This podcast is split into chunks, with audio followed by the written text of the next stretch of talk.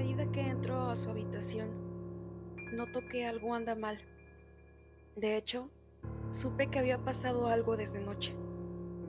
Ella estaba llorando de nuevo, esos sollozos grandes y prolongados que le cortan el aliento. Traté de reconfortarla, pero no había mucho que pudiera hacer.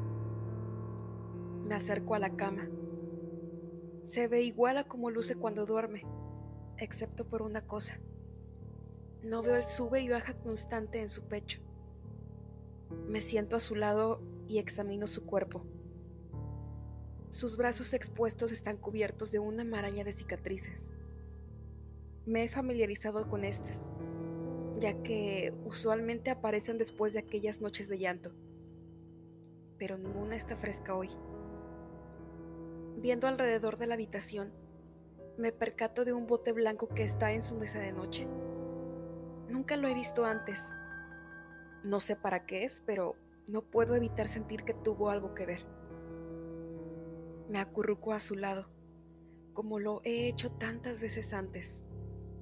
Siento su calidez, no tan cálida como siempre.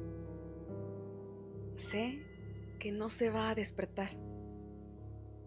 Me inclino y hundo mis dientes en la piel de su muslo, arrancando la carne de su cuerpo. Pueden pasar días hasta que la encuentren, quizá más, pienso. Un gato tiene que comer.